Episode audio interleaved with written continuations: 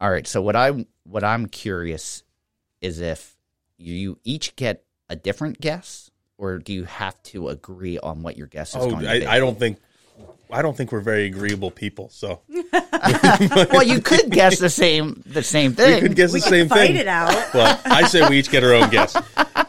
All right. All right. So let's jump into it then. Um, I'm going to give you five clues, Okay. and you have to guess what the plant is. All right. It is an herbaceous forb.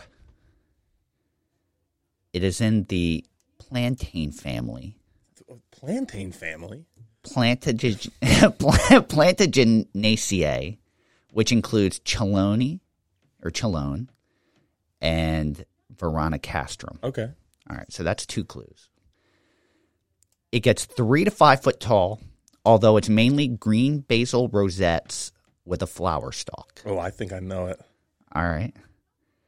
Um, it is a facultative wetland plant, but facultative wet in the Great Plains region. Fran, you give us these wetland indicators clues all the time, and I I, don't know my I know indicators. because I know I love it because then I don't waste like I'm, I'm I got to make it hard. Like if I if if I go further into the list, you're just going to be like, oh, I know what it is. All right, one more clue. All right, one more. clue. Uh, it is its native range is Pennsylvania to Georgia, west to Texas, and north to South Dakota. All right. All right, so let me just mark off here which which clues I gave you, so I don't. All right. Yeah. So when you said the three to five feet tall, but most of it was basal foliage, Yeah. that kind of sprung out as That two, can maybe three down. Yeah. things. And it was first one I thought it was Penstemon digitalis, Okay. and then Lobelia cardinalis, and Yeah. Lobelia syphilitica kind of do that too. But I, which one of those is in the plantain Yeah. family? I don't know that off the top of my head. Maybe you should. But Kelly, do you have a guess? Oh well, um, I was going to guess that it was ironweed. All right. Ooh. So Vernonia, Oh, that throws me off. Boracensis. I I'm going to go with Penstemon dig- digitalis because that was my gut feeling. But I have a lot more practice than you. All right. Yes, guessing. yes. See, I haven't had to do this, and I have a feeling I'd be horrible if I had to guess. All right. So, Kelly, your guess is New York Ironweed. Well, I suppose I'll stick with it. Uh, You can change. I haven't hit. I haven't hit. You sticking with it? I guess so. Ah. Technical turn them- failures all around. All right. Let's try this again. Ready? All right. Tom, your I'm- guess yeah, is. I'm going with Penstemon digitalis. I, ah, you got it right. Give you that one, Tom. You're listening to A Native Plant Every Day with Tom and Fran. All right. Welcome back to a Native Plant Every Day. I'm Fran, And I'm Tom. and we have a very special guest with us today, Yes, we do. Kelly Gill from the Xerces Society. Hi, everybody. Thanks for Welcome having back. me. Welcome back. Um, and today's plant is Penstemon digitalis, which is foxglove beard tongue. You can turn your sheets over now and and take a look at. Oh, no, turn, no, no, turn. Yes. All right. All right. So, um, you know, and I did mention, I think the fa- the clue that gave it away for you, Tom, was that three to five foot tall, although it's mainly green basal rosettes with a flower stalk, and you know, it's winter right now here where we're at New Jersey, and the basal foliage persists through the winter. So it's something that you could really, it is herbaceous, but going through a garden or woods, you could probably pick that plant out now if you want it Yeah, as an identifying feature. You really threw me off with the plantain thing because all of a sudden my my first instinct was go to like the banana type thing, the Yeah. fruit, I guess. And then I was like, wait, plantain family. And then I was like, oh yeah, there's other things that are called plantains Yeah. around here. So I was just and, uh, thinking weeds. Yeah, yeah, Weeds. yeah. A lot of them Yeah. are weeds. And when you said flower stalk, I wasn't picturing the, you know, bell-shaped flowers in my head. yeah, totally, totally. So what do you want to know? I did a lot of research on this one. Do you have any questions? I think the first thing I would ask is when does it bloom? I know it's, it's an herbaceous flower, but when does it bloom? So it's uh, late spring to early summer uh, that you'll you'll see the blooms, and it's a white, two-lipped tubular flower. Uh, so it's um, like one and a quarter inches long, borne in panicles um, atop a rect, rigid stem. So it's like kind of like a snapdragon. If you're familiar with snapdragons, that's what the bloom would look like. But when you think of uh, foxglove beard tongue, what's the first thing you think about? I think about early spring pollinators, in particular bumblebees that get all the way into that flower. so when you walk by, you see a lot of little fuzzy bumblebee butts. Yeah, I was going to say, I, I think of bee butts. and it's totally endearing. it's totally cool. I I always think of one year on the back of our catalog we had a bee butt sticking out of a Penstemon digitalis, and it we we had to comment we like bee butts and we cannot lie. And it's not too very many people noticed it. Like I'd say out of ten thousand catalogs, maybe ten people at least mentioned it to us that they they noticed it and laughed. But I don't know. I love that joke. Yeah, no, it was it was an iconic uh, back cover for us for sure. And I've we still get comments every once in a while, people saying, "Oh yeah, I remember when you did that," Yes, and we yes. laugh about it in the office quite a bit. Totally. Um, but the the flowers are followed by small capsules that kind of turn reddish in the late summer and then dry brown in fall and kind of hold up through the winter.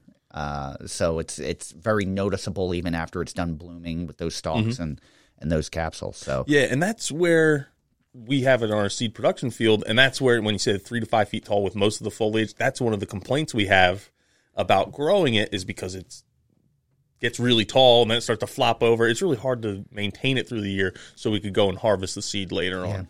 Um, one of the things that I found while researching, uh, you know, because we know these plants, but you find out really how much you don't know as soon as you start researching it. One of the the things that I was surprised to learn was that um, it may be able to handle mild salt spray as it's found coastally and on barrier islands. So that's really, you know, if it's going to persist there naturally, you figure it can, it more than likely can take those conditions. But it's not something I really like tout as as salt tolerant or like when people are looking for recommendations in that area it's not typically something i think about yeah, not something I would have expected either. Um, but where, like, I guess where else do you see this growing? Because I know other things that are salt tolerant you see growing on roadsides quite often because they can tolerate that that road salt. Yeah, um, you is know, that something where this would work as well? totally you know and thanks to our friends at jersey friendly yards i, I looked at some of Oh, that yes. information which uh, there's a great website so it does tolerate roadside conditions um, and you know if you're thinking about using it in your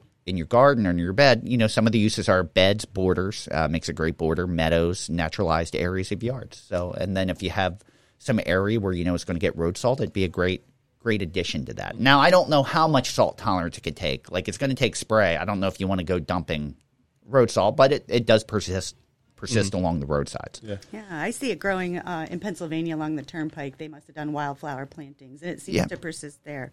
I haven't seen it in coastal situations. No, no, but it's now I'm going to be looking. Yeah. for it. It- totally, totally. Um, I was gonna say, how what's the life cycle look like? I always f- assumed it was fairly short lived, just from my experience with it. It's But, uh, yeah, it's only three to five years. You know, and it's one of those things that I think, and this is my experience with lobelia as well, is that it's not very long lived, but it kind of reseeds itself. So you'll keep getting plants, but it's not going to be that same plant. You'll get a couple years out of it. You let the seeds fall, and you'll get you'll get some new plants out of it. So. Um, I thought, you know, and I don't know if either of you have experience in this. And it's before I forget, it is a full sun plant. So if mm-hmm. you're planting it in your garden, it, it, it definitely prefers full sun. But it, it is for facultative and facultative wet, which means facultative is 33 to 66% of the time mm-hmm. naturally it occurs in wetlands.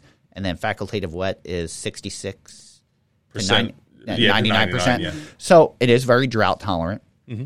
Uh, but it's also touted as deer resistant. But Interesting, anything, I don't know if you have any. No, no. Uh, well, that's it's a hard thing to tell somebody because you know how our deer population Yeah, is yeah. here. I don't want Well, to make any promises I No. can't keep. Well, here's here's the funny thing, and it's a lot of this as you're researching, you get a lot of speculation, and so many of the plants that we've researched say, "Oh, they're deer tolerant," and then, "Oh, it's browsed by deer." Oh, you know, it's Yeah. it's so contradictory. So I guess depending on the situation, maybe it's not the most desirable of plants. It's not going to be the first, but in some areas, maybe if there's enough food source, they're not getting browsed, mm-hmm. or if it's low deer pressure. But and then in other areas, you know, maybe if it's less of a selection, yeah, they're definitely going to eat it. My favorite thing to always ask is how do, and this might even be a question, better question for Kelly, but how do wildlife use this plant? Fran, why don't you tell Okay. me about like All right. the regular wildlife, and then we'll kick it to the pollinator. No, expert. no problem. So it, it does host many beneficial insects, uh, native flies and wasps um, that control aphids, like this plant. Um, it's let's see, it does attract dozens of different native bees, hummingbirds, long-tongued bees, moths, uh, especially the sphinx moth, and butterflies. So um, there's a ton of pollinators and insects that love this plant, and it's pollinated by female bees. That's where it gets a little bit more specific. Female bees will will definitely pollinate this, um, and it is a larval host for the dotted and Baltimore checker spots. So if you're looking to attract those to your property, those are One of the things that always throws me for a loop because I don't know my insects very well. Uh, despite having an entomology class in, in college, which I did fairly okay at, I, what is it, Kelly? What's a checker spot? Because I see that come up a lot, and like skippers, I've kind of glancingly know what those are. What are those kind of insects? So they're they're groups of butterflies, Mm-hmm. and the Baltimore checker spot has a very um, clear kind of checkered um, tan and orange pattern on its wings. Mm-hmm. Um, so it looks very clearly like a checker spot butterfly. Um, similar butterflies have similar patterns; they may be a different species. When we talk about skippers, we have tons of different skippers. And what's unique about some of our skippers, especially one group called the grassland skippers, is that they use grasses as their host plant. oh okay. So when we're thinking about, you know, these um, habitats or gardens that we're building, you know, people tend to gravitate towards flowers. That's what they know. They're beautiful. They want to see them. But including those grasses in there too is, is important as well. awesome. Yeah. Awesome. So it's uh, I'm just looking at time, so I want to keep us, you know, close to that mark. So um, important fact is it's it's non toxic to humans or pets, uh, but it does contain selenium, which should not be consumed in large quantities. So I don't know if the rosettes are something you would put in a salad or not, but you don't want to eat a whole salad. um, and it's it does have a taproot with short rhizomes. This is another one. You know, it's funny. Like when you're researching this and you're trying to find out, some said short rhizomes, some said taproot. It's a little some. It's a little contradictory uh, Yeah. of sorts, but um, taproot it with short rhizomes and can produce new plants around the base. So you'll get new florets, uh, basal foliage popping up around it, or or seeding itself in. Um, and if you can't find straight Penstemon digitalis, one of the more popular uh, garden cultivars is Husker Red, which has been around for since the 90s at least, yes, if not long longer. Um, and that has red foliage. And that was, it, it's important to say when we talk about cultivars, um, that one originated from Nebraska. Um, so it's got a very, you know, you're getting Fran, what, Nebraska what was the name of that cultivar again? Husker, Husker's Red. are you are you confident in that pronunciation? Huskers? Huskers? Oh, Huskers? No, I'm I'm just Huskers Red? Yeah, I, when- I don't know. You know, it's and it's one of those things. I'm not trying to make fun of you, but I am a little bit. Um, no, it's just something. When I always read, I'm like, oh yeah, it's Huskers Red.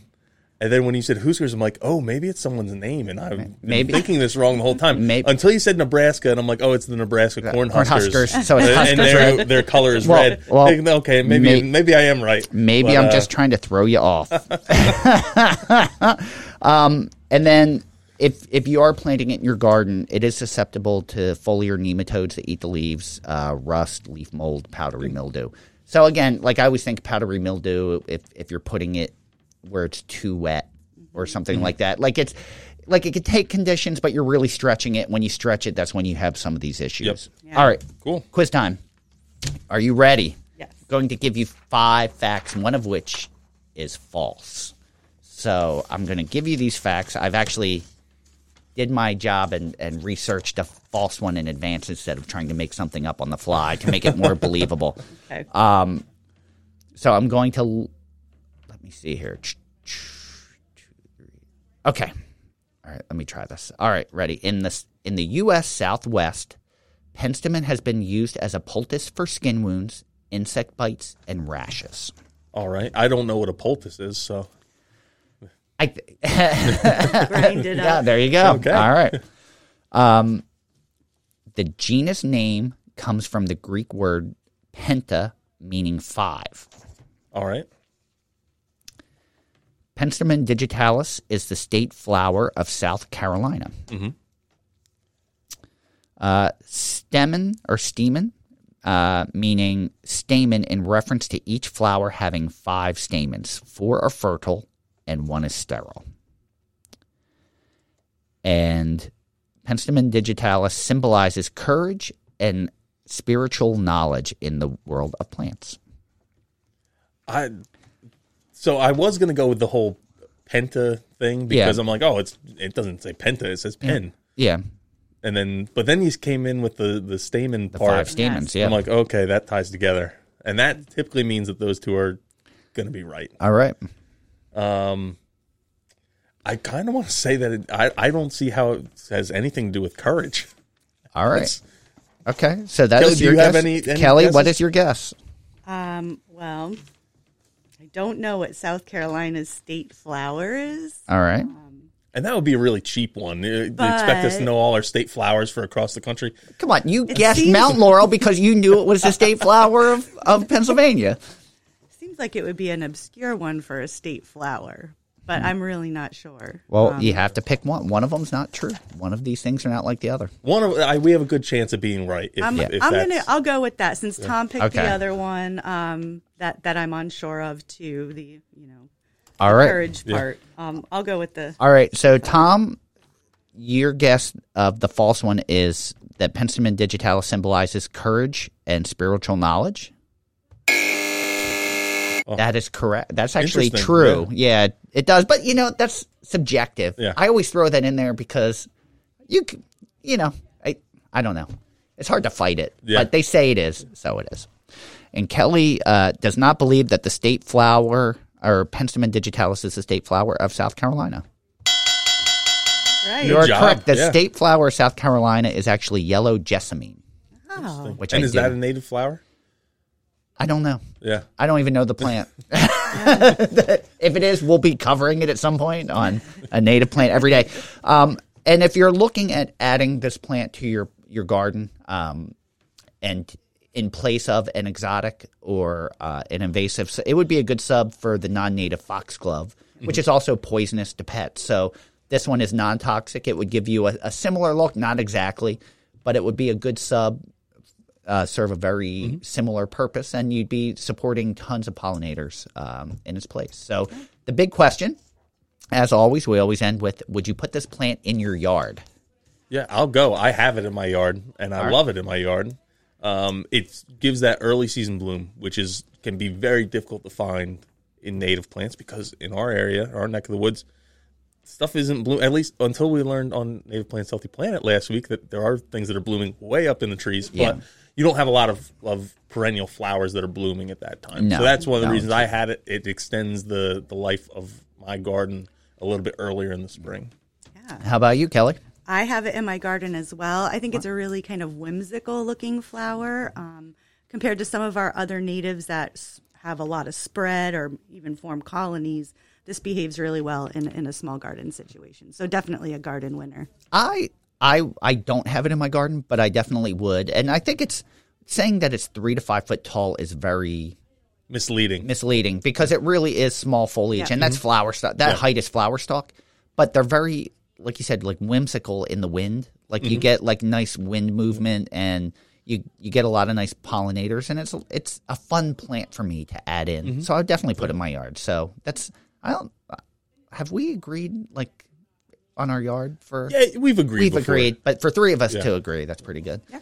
All right, so what a great way to start off the week. That's episode uh, number one for the week with Kelly, and Kelly's joining us all week long. This so is Kelly week. Kelly week. So tune in tomorrow, and we'll have another plant for you. Till then, keep it native. Bye, everyone. Thank you for listening to A Native Plant Every Day with Tom and Fran. Hey everyone, this is Fran. And Tom, And we just wanted to give you a quick reminder to tune in every Friday to our other podcast, Native Plants Healthy Planet. yeah. So on Native Plants Healthy Planet, we dive into all different kinds of subjects revolving around native plants and our ecology and having a healthy planet. We have guests from uh, from colleges, from other podcasts, from different nonprofits we work with, even authors. It's a really good time. We hope you join us over there. Make sure you tune in, and until then, keep it native.